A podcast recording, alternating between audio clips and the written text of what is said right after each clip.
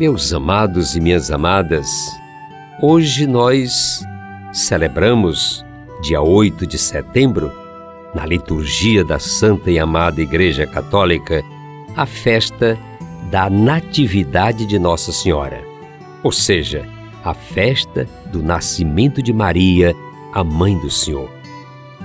Por isso, bato à sua porta para provocar um rápido encontro, um pé de conversa sobre esta linda festa. Sempre buscando, como digo, construir pontes e nunca provocar novos muros entre nós.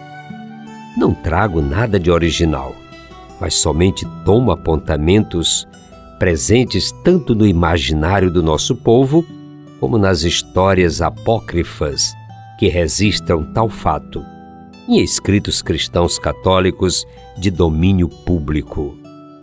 A Natividade de Maria é uma festa litúrgica das igrejas católica e anglicana, celebrada no dia 8 de setembro, nove meses após a sua Imaculada Conceição, celebrada em 8 de dezembro.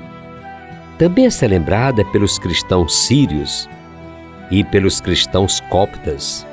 Na Igreja Ortodoxa, a festa de Teotocos é uma das doze grandes festas do ano litúrgico.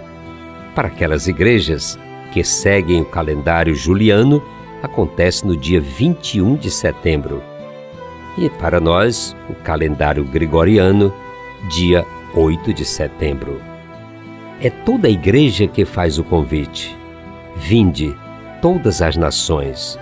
Vinde, homens de todas as raças, línguas e idades, de todas as condições, com alegria, celebremos a natividade da alegria. Não há nos textos evangélicos referência alguma ao nascimento de Maria.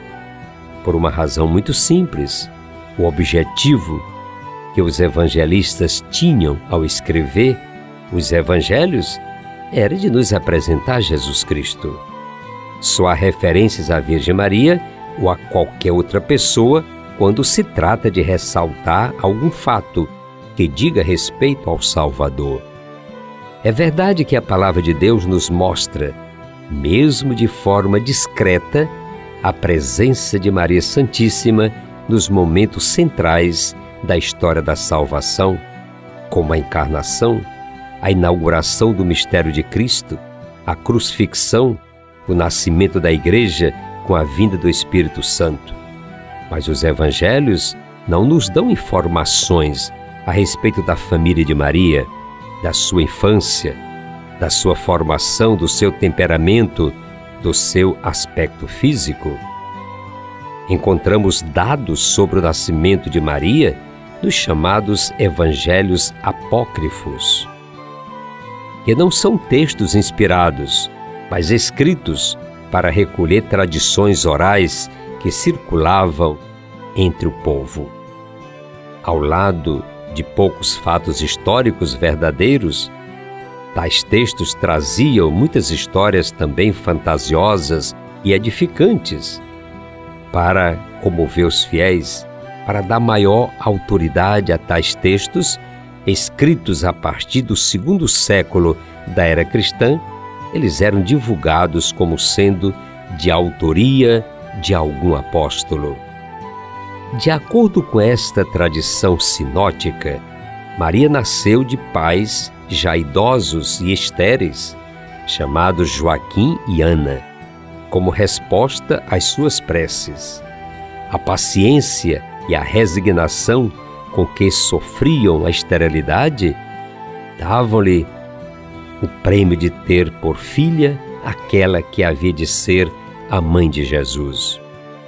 eram residentes em Jerusalém, ao lado da piscina Betesda, onde hoje se ergue a belíssima Basílica de Santana, cuidada pelos padres brancos franceses.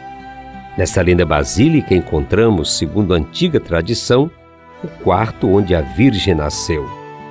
A Basílica de Santana tem ainda a melhor acústica das igrejas de Jerusalém.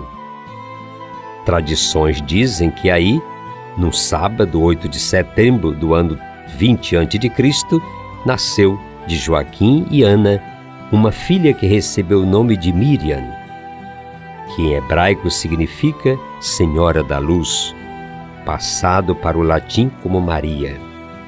Maria foi, sem dúvida, oferecida ao Templo de Jerusalém aos três anos, tendo lá permanecido até os doze anos.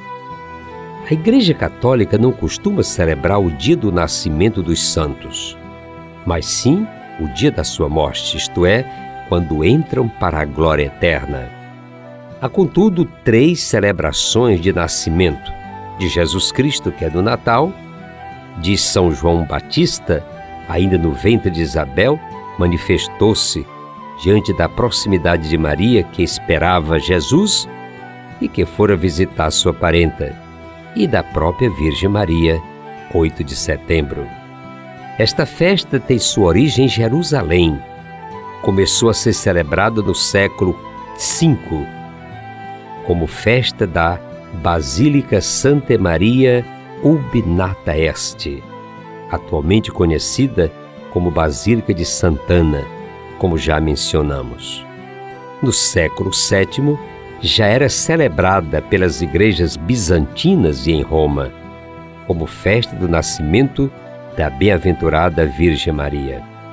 A festa foi incluída no calendário litúrgico da Igreja em 8 de setembro e permanece até hoje.